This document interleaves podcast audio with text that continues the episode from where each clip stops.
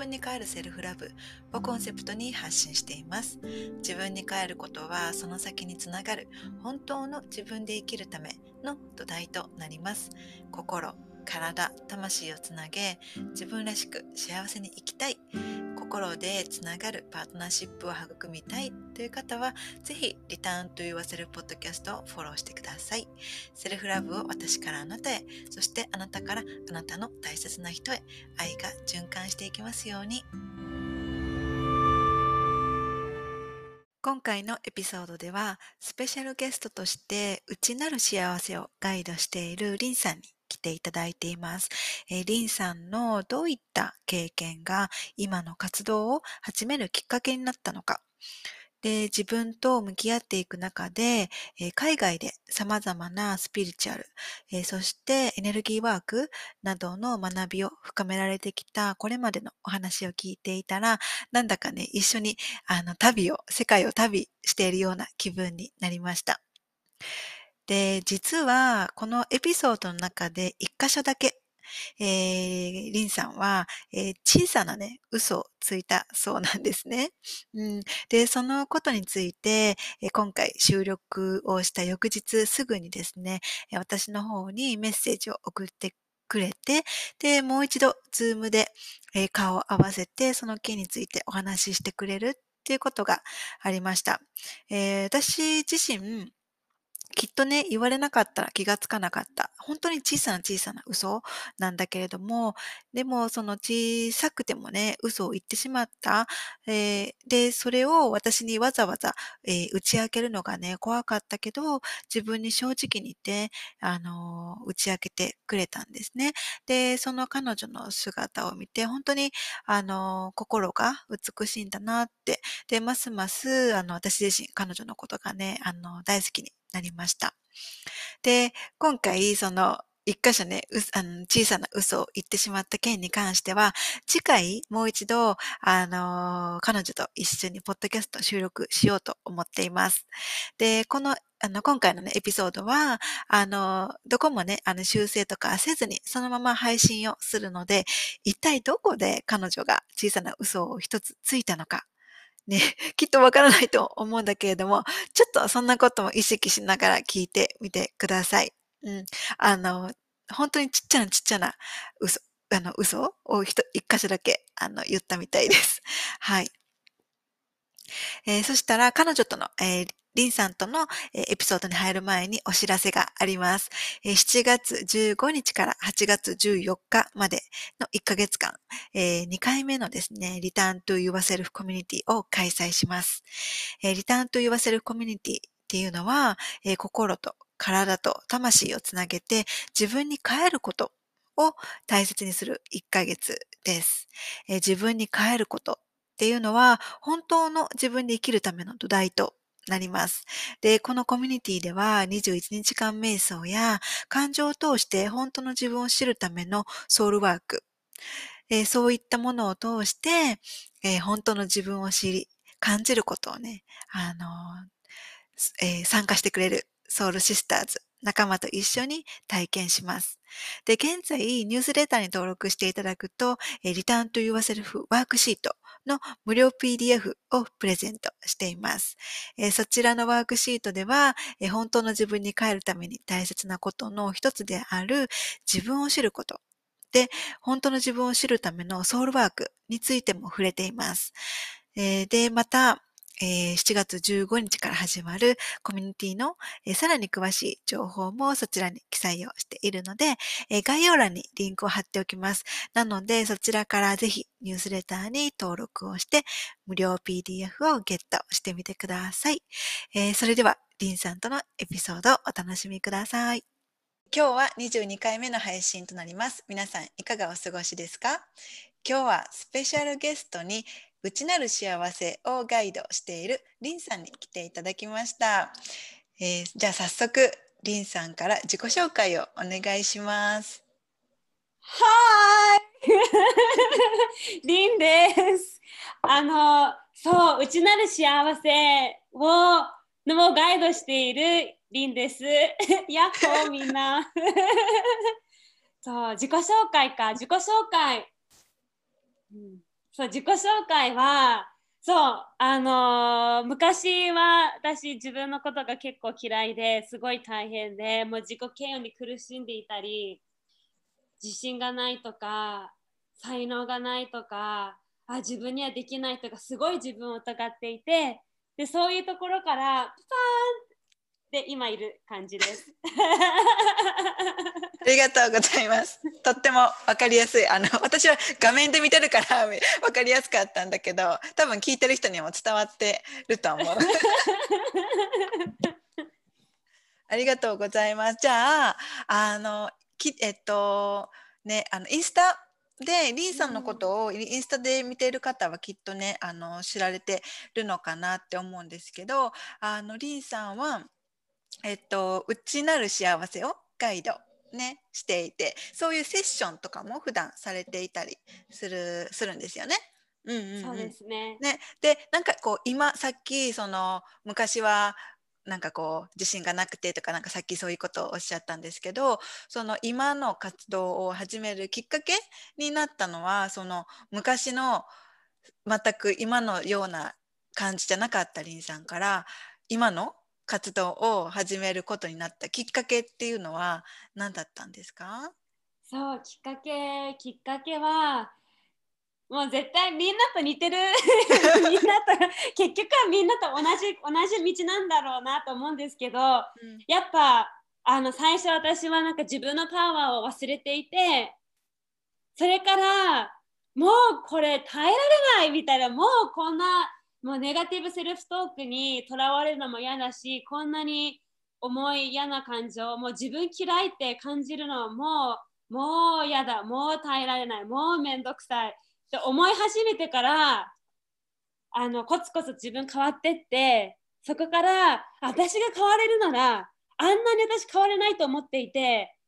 でも変われた自分がいるっていうことはなんかそれをみんなにか一緒に感じて感じたいみんなにもそれをシェアしたいと思ってそれが始まりでした。なんか私もできるならみんなもできるよみたいな。そそれを知ってもらいたくて始めた感じで。うんうんうんじゃあ同じ過去の自分と同じようにこう悩んでるじゅあの方を助けたいっ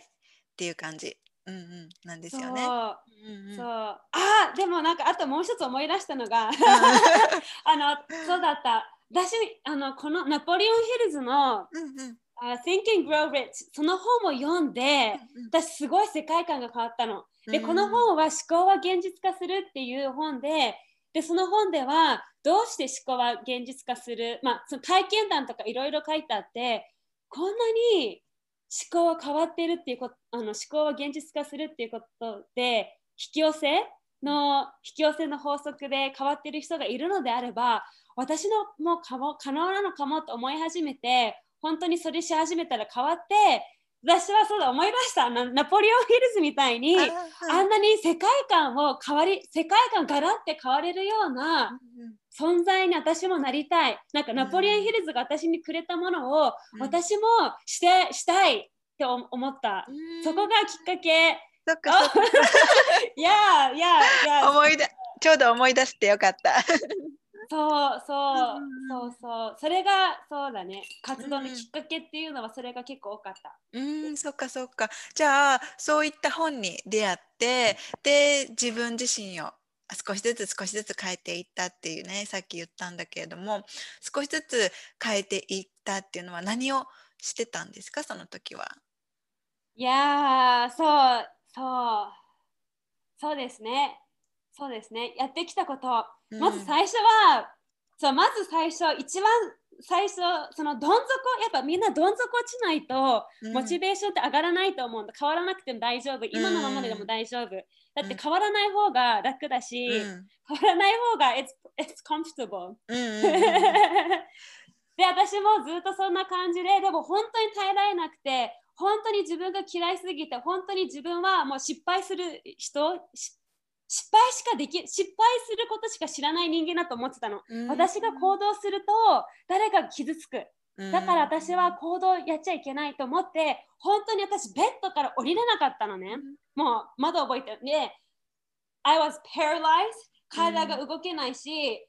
もう天井見てるだけでで顔も動けない感じ。それぐらいもう結構ひどかったの。で涙が出てあこれだとダメだと思ってそこから始まったのね。でそこからまだ覚えてるのがトコトコトコって言って上上がってってあの洗面所に。でそれでまず自分の顔を鏡に見ることから始めたの。私は前は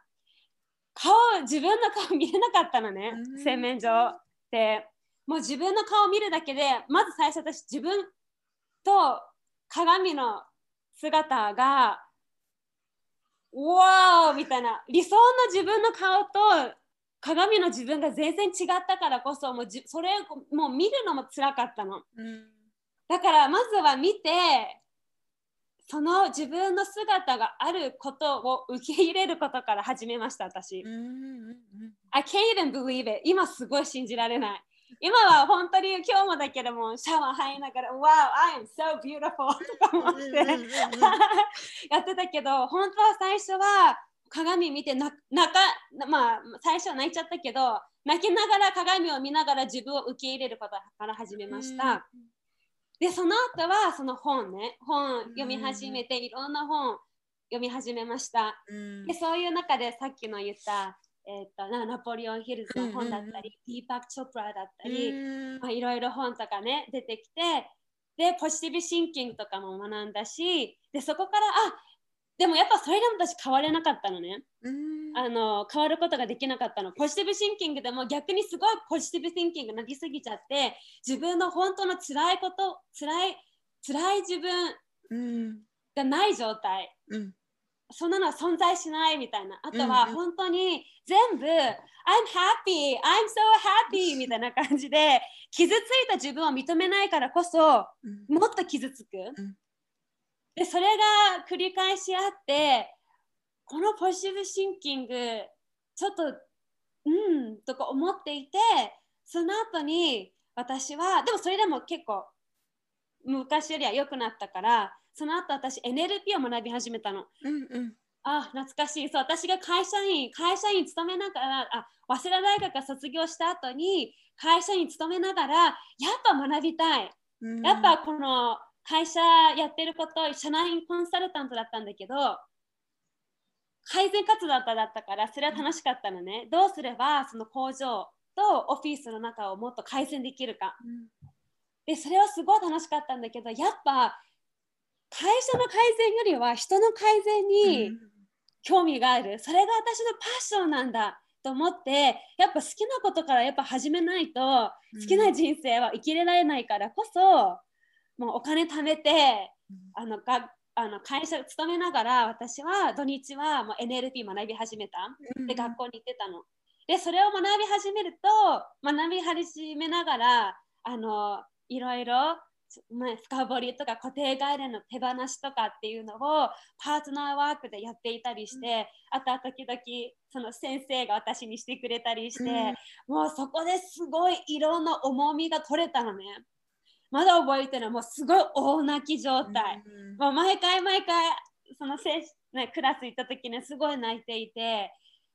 で少しずつちょっと自分の層を取っていく感じ。うんうんうんそれが NLP ででそれで NLP のライフコーチの資格も取ってまたマスターの資格も取ったの、うん、でもそれはすごい良かったのねメンタルディトックスとして、うん、でもやっぱ何かが足りない。なんか何かが something is missing でも何が missing してるか分かんなかったの、でそういう生活そういうことを感じながら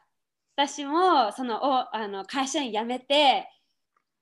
そう会社員めてあのまずタイに行ったのね、うん、でそのタイに行ってそこがなんとすごいスピリチュアルコミュニティでコンシスコミュニティだったの、うん、で初めて本当にもうタイそこに着いた次の次の日に霊気確かミリさんも霊気したと思うんだけども、うんうん、霊気のこと存在すら知らなかったのにたまたま霊気と会って、霊気をしてからすごいどんどん変わっていったの人生が。そう。でそれでそれがそう、だからそれがメンタルでスピリチュアル系に入ってる、そのスピリチュアル系入った時に、霊気ってやっぱり自分の気の流れを流すうん。こと始めていくと思うんだけど、それをすることによって、次は私、インナーダンスっていうことを学び始めたのね。うん。インナーダンスっていうのは、そう結構長くなっちゃう。長くなっちゃうけど、すごい面白い。な。まあ、インナーダンスってすごい面白いんだよ。なんか、最初私ダンスだと思ってダンスなんて私はそんな子供っぽいことしないわと思ってインナーダンスですごい行くのに抵抗あったの。うん。でもそこのワークショップに行ったらなんと面白いのがファシリテーターがいてで他のみんなが寝てる状態。うん。でファシリテーターがあの音楽かけるんだけど音楽かけた時にファシリテーターがエネルギーをみんなのエネルギーを動か動かし始めるのね。like chakras そうするとみんながすごい動き始めたり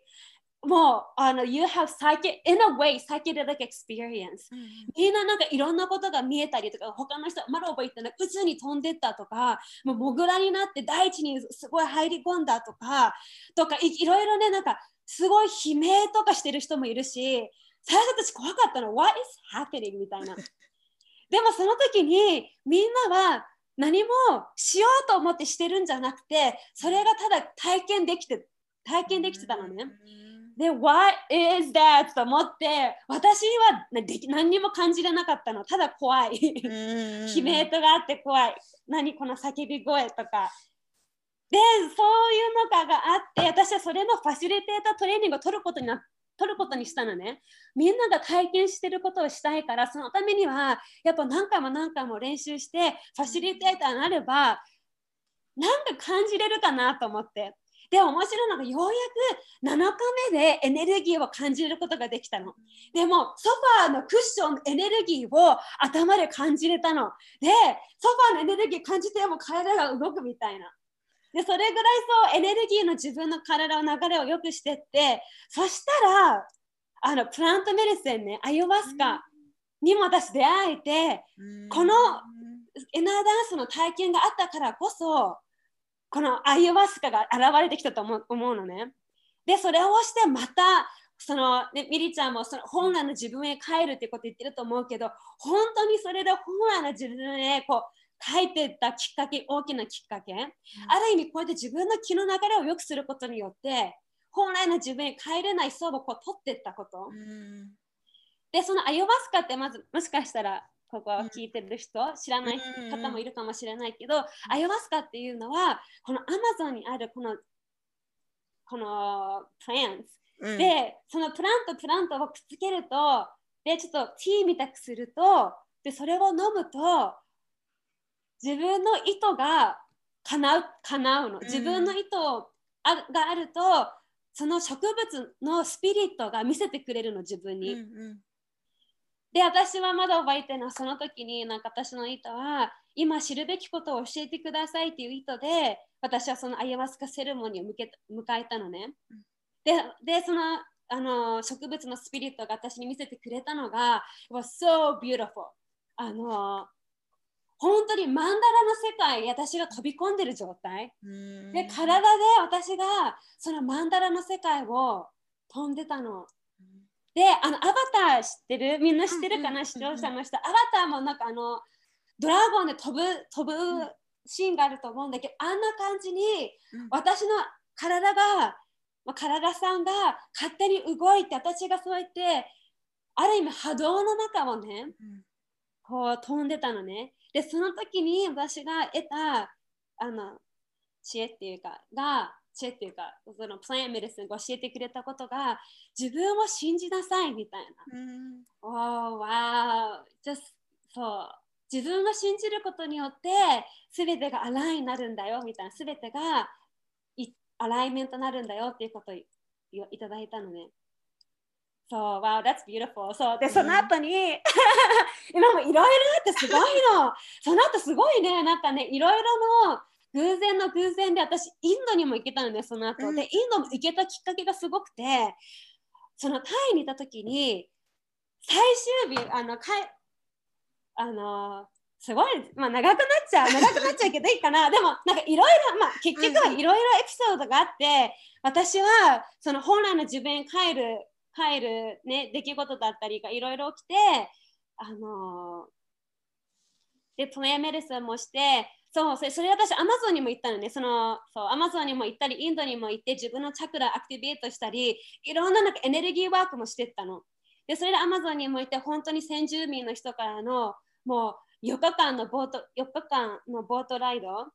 ボートで行って、アマゾンの中に行って、で、そこでもうセレモニーを何回も何回もして、行って、いろいろしてでその後私結構宇宙系にもハマったのね、うん、視聴者さんもいるかな？宇宙系好きとか、あのプレイディエンスとか、シリアンズとか。で私にもそういうのすごい興味持ってでもある意味それ興味があったんだけれどもある意味このいろんなねそれでエネルギーとかいくとさみりちゃん分かるかもしれないけどなんかあのこの地球の人生がすごいつまらなく感じたのね。because this そうそう感じて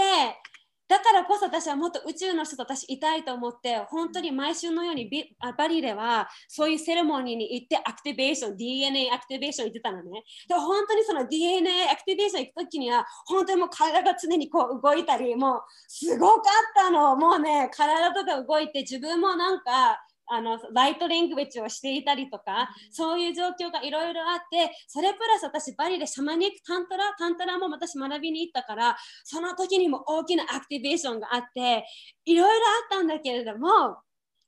結局気づいたのは私がどんだけエネルギーとこう遊んだりしたりこう宇宙系に行ったりしても私地球に生きてるから地球に戻らないとある意味自分の体に入らないと何も始まらないんだと思ったの。ある意味そうやって結構スピリチュアルスピリチュアルスピリチュアル系が自分の逃避この現実逃避だったんだっていうことに気づいてそれから私は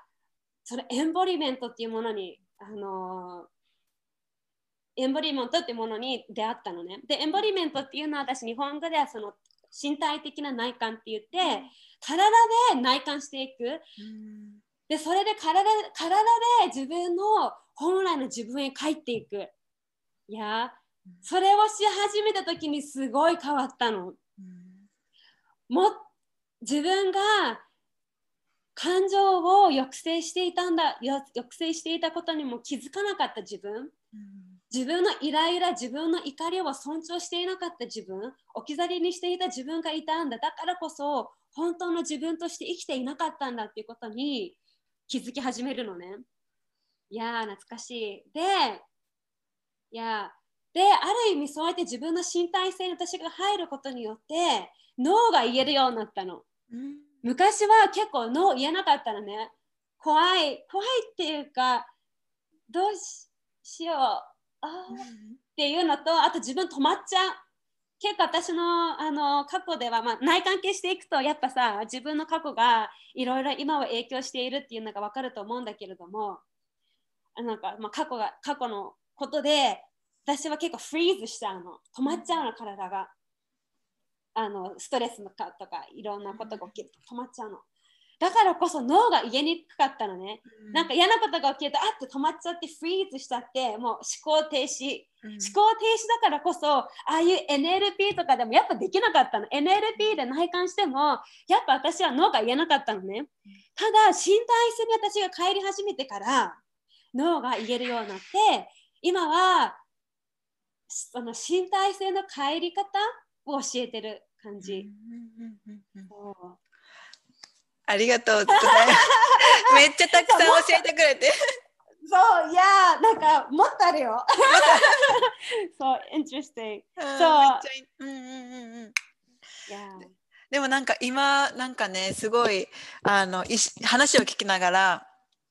あのリンさんのこのストーリーを一緒になんかこう旅させてもらったような気が気持ちになった。いいろんな世界に行ってたからね宇宙にも行ってたしね、うん、だからなんかあの一緒に旅してるかのように聞か今聞かせてもらってて、うん、でなんか本当にスタその最初の時はそのベッドから起きられなかったとか、なんかそうそこからここまでなんかこうリンさんのなんかインナージャーニーが深まってでその度にいろんなところに呼ばれてその世界各地呼ばれていろんなメディスンとかにも呼ばれてでそこででこうなんかこう内側を磨いてこられたんだなっていうのがもうただただあのびっくりとあのすごい素晴らしいなってあの感じました。で なんかいつもインスタをリンさんのインスタを見ながらなんかこうねあの内なるなんていうのかな自分をの表現がねうまいなって私は思ってたんの感じてたんですけどでもなんかそれ今までのこのなんかジャーニーいろいろなことをがあのを学んででそれをこう自分のものにしてでそれでもなんかこうあの進んできた学びを深めてきたなんか一つのもので終わらずにそこでストップするんじゃなくてこれも学びたいこれも学びたいでもやっぱこれだよなみたいな感じでこう内側を探りつつ探りながら来られたからこう今のなんかこうリンさんっていう表現がなんか上手にというか、うん、リンさんをうまく自分を表現されできるすることができてるんだろうなって感じました。ありがとうございます。Thank you. Thank you. で、じゃあ、えっと、今ね、たくさん、あの、リンさんのストーリーを聞いてきて、で、あの、まだまだね、あのその先を聞きたいところなんだけれども、ちょっと別のね、質問を用意してるので、聞いてもいいですか、えっと、リンさんの、あの、インスタをね見ていて向き合いっていうね、うん、言葉をねよく使われてると思うんですね。でその向き合いその向き合いっていうのは向き合うことでその愛がその愛ねラブの方の愛ね、うん、でその言葉に込められた意味を教えてほしいなって思います。Thank you. そう自分との向き合いの愛その理由は愛情を込めて自分と向き合おう。最初って絶対私のクライアントでもそうなんだけれどもで私もそうだったし最初自分の内観ジャーニーを始めるとやっぱ見たくない自分とか受け入れたくない自分がどんどんどんどん見えてくるの。でどんどんどんどん見えてくるとこんなに自分はダメなんだとかあとは向き合い始めるイコール自分の理想像がすごい明確になっていってると思うのね。だからこそ自分の理想像と今の自分のギャップが激しい。それに対しての苦しみそれに対してのもうジャジメントで向きもうジャジメントで苦しんでる人がたくさんいるなと思うし自分のクライアントでも私でもそうでだからこそ本当にやってもらいたいのが向き合い自分のことを愛しながら向き合ってもらいたい。でその時に私のクライアントさんにも言ってるんだけれども大事なことが Meet yourself at where you're at 今の自分そう直訳がね難しいんだよね。Get yourself out where you're at 今の自分を受け入れようみたいな。ある意味なんか直訳だと今の自分と会おうなんか出会おうみたいな。でそれは何かっていうと今の自分をこう変えると激しく変えるなぜかっていうと今の自分が足りないから変えなきゃいけないのではなくて今の自分を受け入れてもう愛もう愛そうみたいな、うんうん、それがこの向き合いに含まれてます。うんうんうん、ありがとう今の自分を、うん、そうそうそうあの愛しながら、うん、でそこから人生をか華やかな課で変えていこう。そっかそっか。うんうんうん。ありがとうございます。うん、じゃあ愛を持って自分と向き合うことをしようっていうことですよね。うんうんうん、そうそうそう。うんうんうん、ありがとうございます。それすごく大切やなって。なんか確かにいろんなこう内観とかなんかこう内側を向き合うってことをしてるとやっぱりこうあの見たくない確かにそのさっきリンさんがおっしゃったようにあの私もこうセッションとかをしていてなんか一番何がこう自分となんかこう向き合うのに抵抗あるかとかっていう話になった時にやっぱり自分の弱いところとか自分のなんかダメなところ見たくないとかっていう声が結構多いなって、うん、うん、でもやっぱりそれそこの部分があってこその自分なんですよね。なんかやっぱじ、うん、人間陰と陽があるからあの陽の部分だだけを見てこれが私って思うんじゃなくってその裏にあるもの影あの陰の部分もちゃんと見てあげるっていうことはやっぱり確かに最初は怖いかもしれないけどそこをちょっとこう優しさ愛を持って寄り添ってあげる見てあげるっていうことが大切やなって私も、うん、思ってます。うん、いやでそれに追加するとその陰と陽で、うん、やっぱその見た認めたくない自分も、があるからこそワンネスなの。うんうん。うん、ワンネスワンネスってみんな言うと思うんだけれども私も昔ワワンネスと思っててでも見たくない自分は嫌だ。それを感じたくない、重い感情なんて嫌だってそれを感じないことをしてたの。That's separation、うん、だからこそ本当にワンネスを感じたいと思うのであれば、うん、視聴者さん視聴者さんでもそれは見たくない自分重い感情を感じる必要があるのそれを感じないと、うん、ワンネスは無理です。うん、そうですね。うんうんうん、でもう一つあのさっき、リンさんの話を聞いててあのあそうそうそうって思ったのがあの引き寄せの法則ってこう、一時一時というかあの今もまだあるけど結構数年前にこうめっちゃこうブブームというか結構流行った時があったじゃないですか。でいろんな本とかもめっちゃ出てたりとかしててで私もその一人で引き寄せの法則っていうものに出会ってあの なんかこう取り入れたりしてたんだよね。でもなんかその時ってもうなんかこうなんていうの？ポジティブ・ティンキングでもうなんかもう無理やりやってる感じ？で私もそのリンさんと同じようにそのなんていうのかな？ちょっとネガティブな自分を置き去りになってしまったりとか無理してあの引き寄せしようと頑張ってたなってそうするとなんか自分の内側のなんかちゃんと見てあげて癒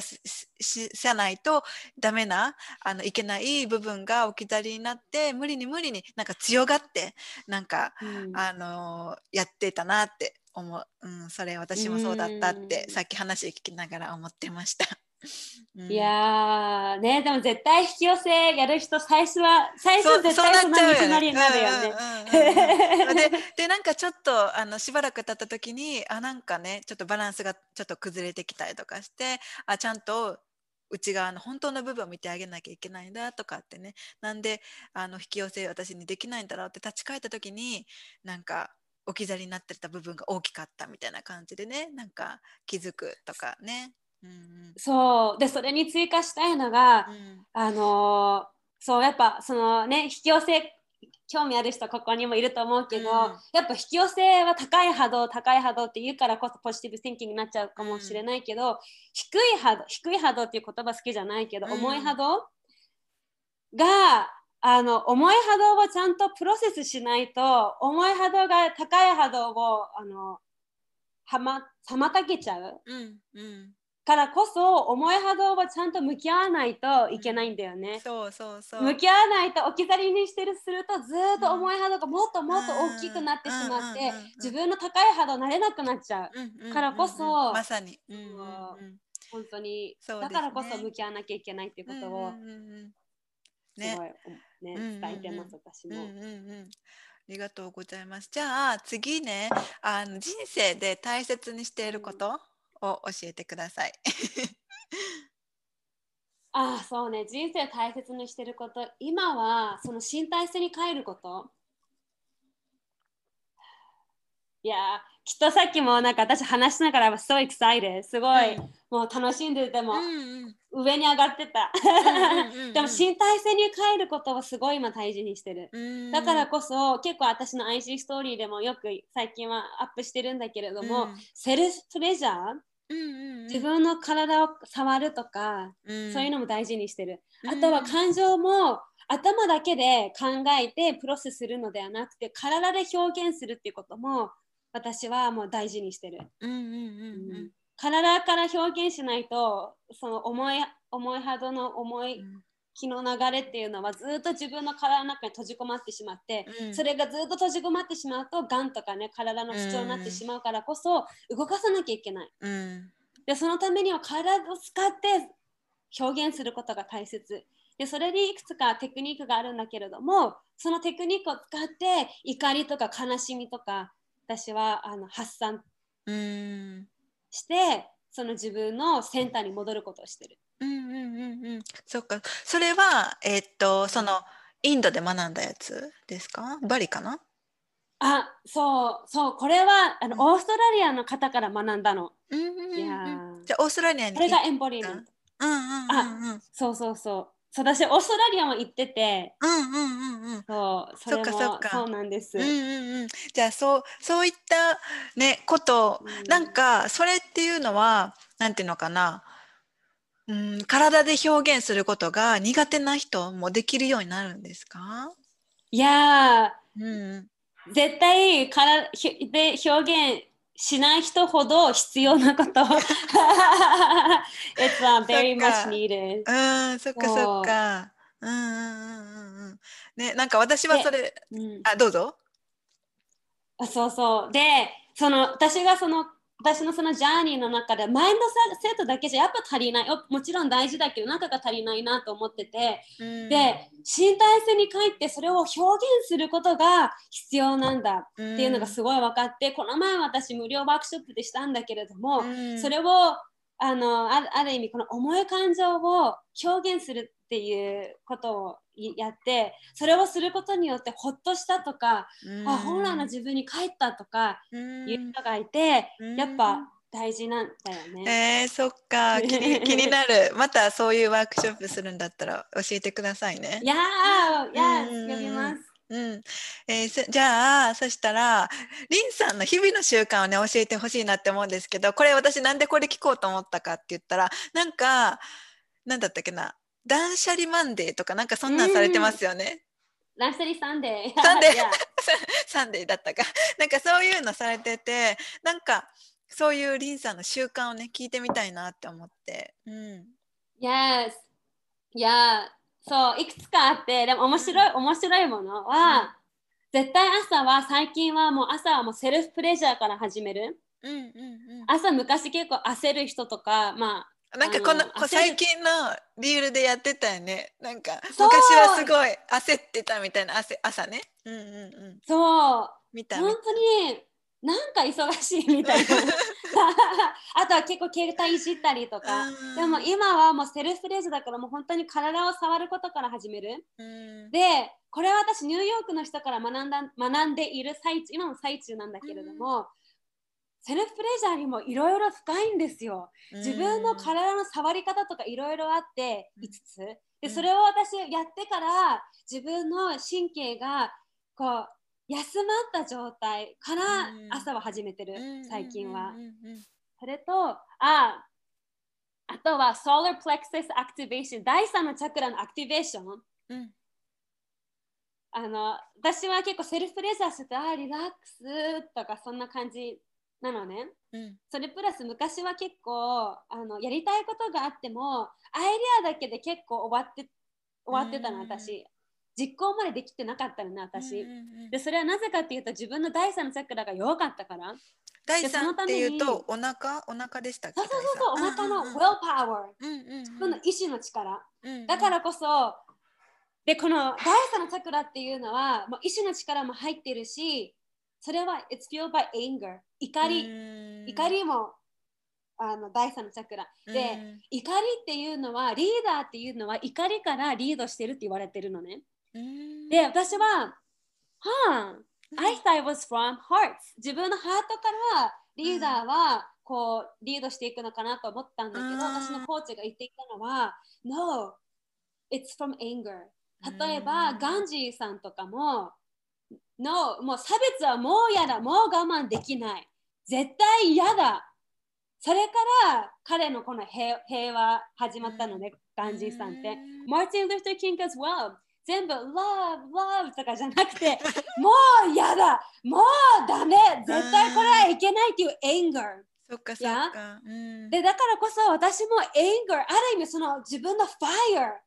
から毎朝始めるようにこれ最近してる。うん。でそれをすることによってもっとモチベーションが上がる。もうダラダラな自分 fuck that! もう嫌だみたいな。で私のクライアントさんでもいたのね。なんかああ変わりたいけど変われない。いつも変われない。みたいな。You need that anger. うん。いやだらだらだらだら思い存分その怒りいややだだらだらを感じてないからこそ何も変わらないの、うん、だからこそもう嫌だって宣言する必要がある。でそれについてはそういうあのテクニックがあってそれを毎朝してる、いやあとは断捨離サンデーで、断捨離サンデーでこの自分の神聖の空間作り自分の楽園作り、うんそうこれもちょっと YouTube でねこれからアップするんだけれども、うんうん、あのー、どうして片付けが大切かある意味片付けって言葉好きじゃないんだけど自分の楽園作り神聖空間作りっていうのを日曜日にやってる私、うんうんうんうん、あと習慣は Yes あのー、私結構ねインスタグラムが主に私のプラットフォームだから、うん、結構インスタはあの、まあ、インスタで結構人に返答したりしてるんだけれどもその中であの知らないうちにずっとインスタグラム見てるとかねなんか。でわあえもう30分なんかインスタずっと見てたみたいな。でだからこそ私やってるのはあの他にも私のそのコミュニティの中で結構インスタ見てしまうっていう方がいるからその子と一緒にインスタ見た時で気づいた時はその子にメールしてあ stopping IG みたいな。I take my power back. 自分のパワーを取り返すっていうのを彼女にメッセージするとかね。そういうことしてる。そっかそっか。うんうん。どれもあの興味深い習慣ですね。うんうんうん、そうなんかねみんな結構さ向き合いとかし始めると大体似てる習慣だと思うから、うん、確かに、うんうんうんうん、あのちょっとみんなと違うかなと思ったものを選びました。ありがとうございます。はい。えー、そしたら、えー、っとですね。じゃあ次の質問。えー、っと、内なる幸せね。さっきその、うん、自己紹介の時に、内なる幸せをガイドしているっていうふうに、リンさんのことを紹介したんだけれども、その内なる幸せ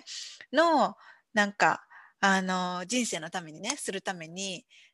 例えば、今全く何もしていない人例えば内なる幸せがないなって感じる人とか内なる幸せが欲しいなって感じる人がまずはやってみるといいこと。なんかこうアドバイス。なんかちょっと簡単なことでもいいのであありますか？うん。なんかこう気軽にできそうなこと。うん、いやもうまずはじゃ自分の内なる幸せとは何か？あと幸せを感じてない時は何か？その自分の思う重い感情の時は何か。でそれをリスト化してそれをやらない方向の道を選んでいく。やっぱ No はね No is power No is pleasure、yeah. で自分の脳にちゃんとコミットしないと絶対あなたの内なる幸せはありません。だって、幸せじゃないものに囲まれていたら Of course 幸せなるなるわけないじゃん。うん。うん。うん。うん。まなのでまずは自分の脳を明確にする、結構の、うん、明確にしてない人が多いからそうね、明確にしてそれでそれにコミットする。が一番簡単。うんうんうん、確かにそう。ですね。リスト化してみるといいですよね。なんか自分の嫌なもの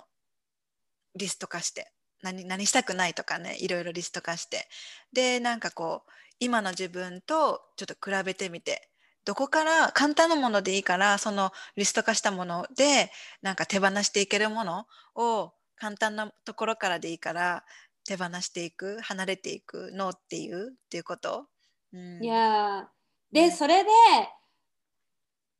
簡単にできることは簡単にできてやっぱできないものとかあると思うのね、うん、それはやっぱり自分の固定概念とか自分のビリーフがあってできないうん、もうそれがあってあなたは幸せじゃないんだよって思うと、うん、それがずっと永遠に続く何もあなたがしなければ永遠と続くと思ったら永遠と続きたいですか？でそれがノーであれば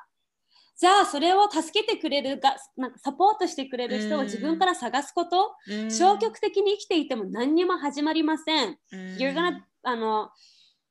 そしたら今の自分プラスもっと辛くなる状況になる覚悟が必要。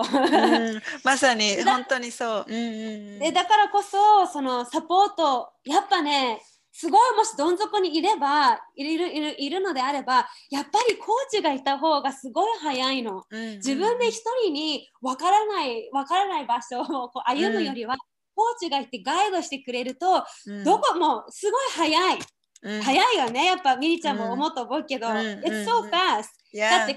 もう分かっていくしじゃあこの解決策こんな感じ、まあこのまあ、こういうこれだよねとか、ガイドができる、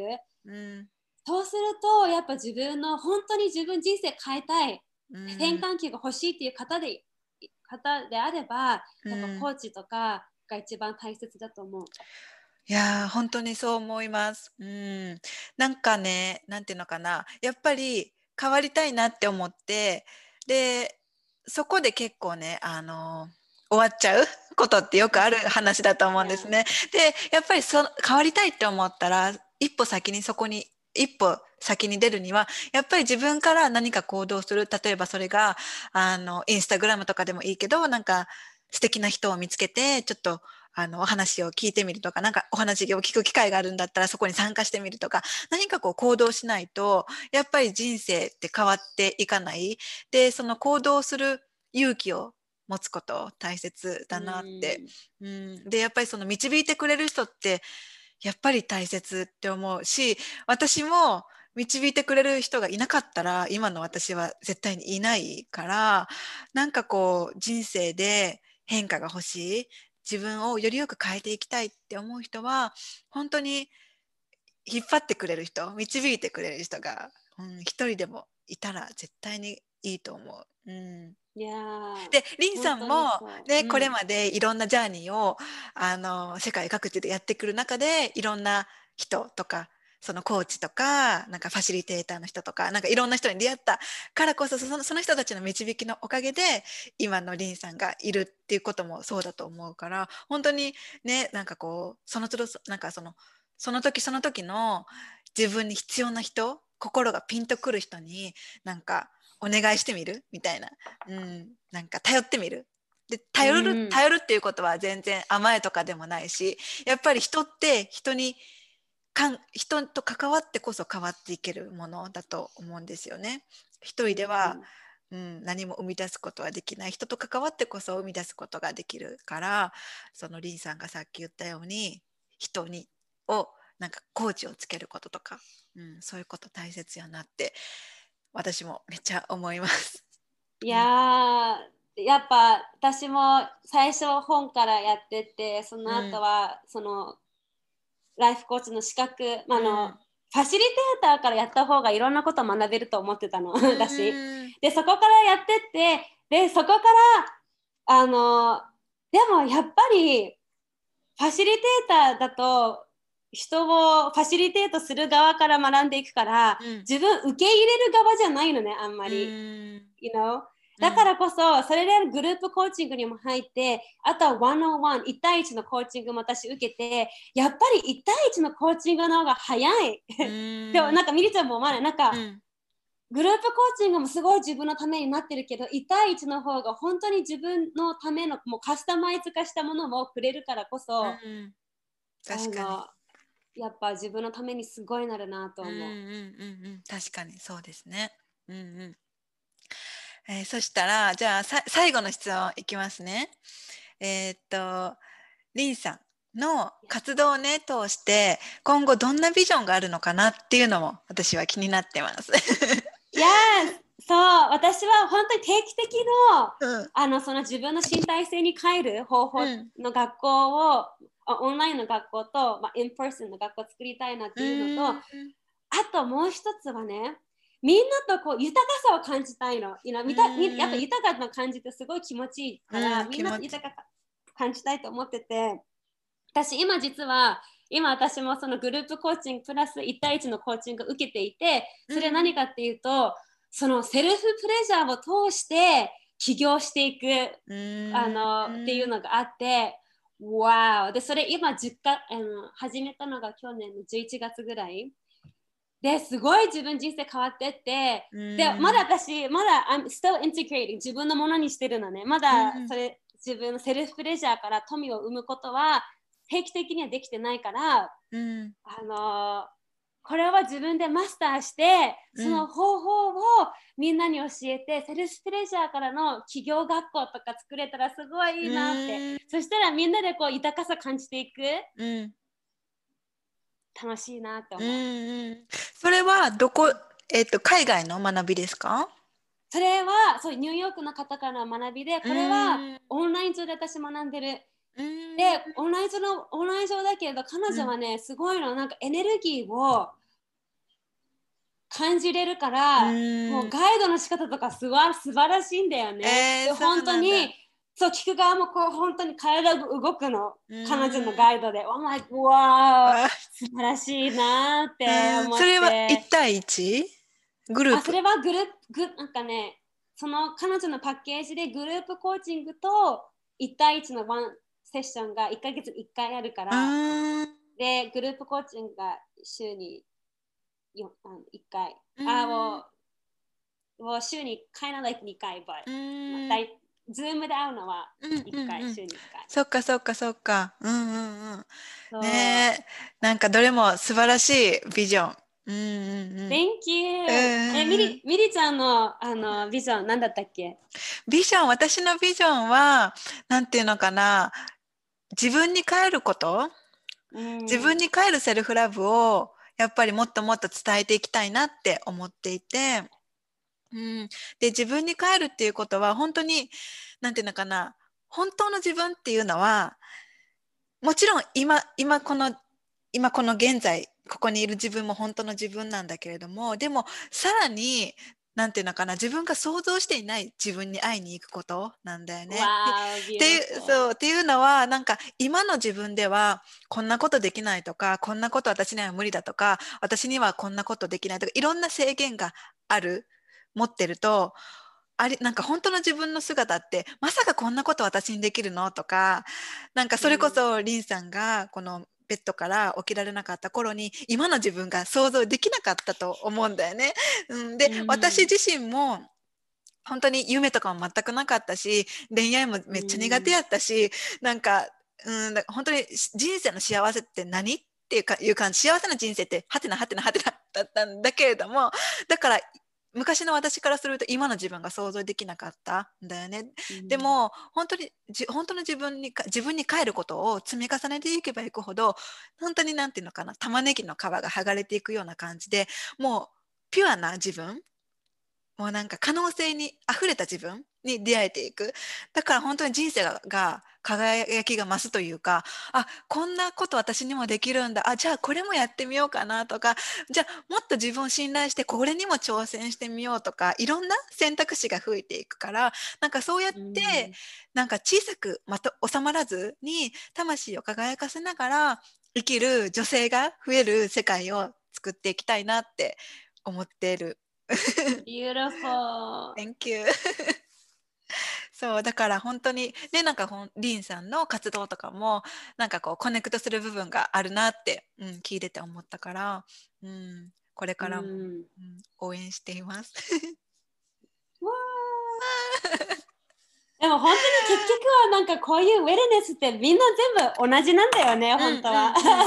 でやっぱそのやり方があってなんか面白いよね。そうね so. うん、だからなんていうのかないろんな人が同じななんていうのかな方法違えどなんかこうあの伝えたいこととか作りたい世界とかはうん。絶対似てると思うんだよね。でう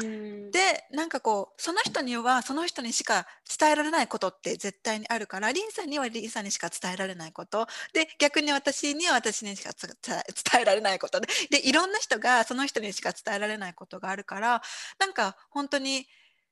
みんななんか自分の得意を生かしてなんかそういううん。目指す世界をなんかねいろんなところで影響し合ってね作っていけたらいいなって思う。なんかそれこそなんかワンネスの世界ってそれこそそれもワンネスの世界というかねうんだなってうん。思います。いやー、うん。ねえ。みんながこう真実をこう貫いていったら。ねうん。いやなんかそれ聞いて思ったのがその昔は例えばそのライフコーチとか、うん。みんなもうライフコーチしてるから私ライフコーチしてもどうだろうとかすごい思ってた。けどね、ミリちゃんが言ってたように、everyone has their own medicine. うん。So, そうそう。いや、本当になんか、え、なんか、もし自分もライフコーチとかなんかしたいけど、うん。ああ、もうみんなたくさんいるしと思っいるしと思って自分したいことできないかなって疑ってる人がこの視聴者の中でいたら、Don't worry! そうね。うん。本当にやっぱりねなんかその人なんか使命って一人一人何か持ってる絶対にうん小さくても大きくても何か持ってるからそれを見つけに行くこともなんか自分に帰ることだなって私は思ってる。うん、うん自分にしかないものを見つけに行くこと？うんいやーでそれをするのにはやっぱ自分のワクワクとか自分の好きをうん追求して、自分じゃ自分ではないっていうものに対してノーって言っていかないとそうそうそうそう。それができないんだようね。んいやー本当に本当そう。もう今日はなんかめっちゃまだまだしゃべしゃべり続けたいけれどもあなんか yes, yes そう。ね一応なんか今その私が聞きたかった質問をね全部聞かせてうん。いただいて最後に、えー、リンさんからメッセージ、何でも OK です。なんかこうつ最後に伝えたいこと。最後に伝えたいこと。うん。いやー自分の体の声に体の声を聞こう。だからもし自分が嫌だなとか思ったらそれを尊重してノーを言ってもっともっとノーを言ったり自分のワクワク体で感じてたらそれを信じてもらいたい。でロジック考えてああでもこうだからとかロジックに考えずに自分の身体性に戻って本当は自分がしたいことは何か？でそれを追求していけばもうそれこそがもう追求することこそが使命だからみんなにそうしていただきたいなと思います。うんうんうん。本当そうですね。うん。ありがとうございます。うん、うん Thank you。この時間ありがとうございます。うん、こちらこそ本当にたくさんお話聞かせてもらってまだまだ聞いていたいけどとりあえずねいつも1時間ぐらいやってるから、うんでも今日は聞きたかったこと私これもう質問リンさんになんかこうポッドキャストの話いただいて私もあのあのぜあの誘おうかなって思ってたところだったから そうなんか伝わってたねでそれで何を聞こうかなっていつもねなんかこうあの質問その聞きたいこと個人的に聞きたい 聞きたいことばっかを聞いてるからなんかねでも絶対になんかためになるお話ってこの視聴者さんの中にもあったと思うのでうんたくさん聞かせてくれて本当にありがとうございました。ありがとうございました。はい。そしたら、じゃあ、あの、リンさんの、あの、インスタの、うんあの、リンクとかは、またこのエピソードの概要欄に貼っておくので、ぜひ、そちらからリンさんの、あの、情報をチェックしてみてくださいね。はい。はい。そしたら今日は、えー、内なる幸せをガイドしているリンさんに来ていただきました。本当にありがとうございました。ありがとうございました。Thank you. Thank you. じゃあねー。Bye. リンさんとのエピソードを最後まで聞いてくださってありがとうございました。彼女の歩んできたヒーリングジャーニー、えー彼女の学びの話を聞いていたら、えー今回のエピソードは結構スピリチュアルな要素がたくさんあったと感じる方もあのいらっしゃったんじゃないかなと思います。えーこれを聞いてくださった皆さんが、え彼女のストーリー、彼女の言葉をハートで受け取ってくれていたらとても嬉しいです。えちなみに冒頭に話した彼女の小さな嘘っていうのはどこだったかわかりましたか、えーこの件についてはもう一度彼女と収録をしようと思っているので、えーぜひ次回のエピソードを楽しみにしていてください。えーリンさんの SNS のリンクをこのエピソードの概要欄に記載しておくので、えー彼女の発信しているメッセージにもぜひ触れてみてください。えーそれでは最後にリマインドです。え現在私のえニュースレター、無料のニュースレターに登録をしていただくと、Return to Yourself Community えの詳細が記載された、えー Return to Yourself ワークシートのの無料 PDF をプレゼントしています。そのワークシートでは、本当の自分に帰るために大切なことの一つである自分を知ること、そして本当の自分を知るためのソウルワークについて触れています。えー7月15日から8月14日までの1ヶ月間の自分に帰るコミュニティ、本当えー、リターントゥ yourself コミュニティの、えー、さらに詳しい詳細も、えー、そちらの PDF に記載をしておりますので、えー、概要欄にリンクを貼っておくので、ぜひそちらからニュースレターに登録を、えお願いします。私のニュースレターでは自分に帰るセルフラブをテーマに不定期で配信をしているので、コミュニティの情報以外にもセルフラブやセルフヒーリングに関心がある方は、ぜひ登録をお願いいたします。それでは今回のエピソードは以上です。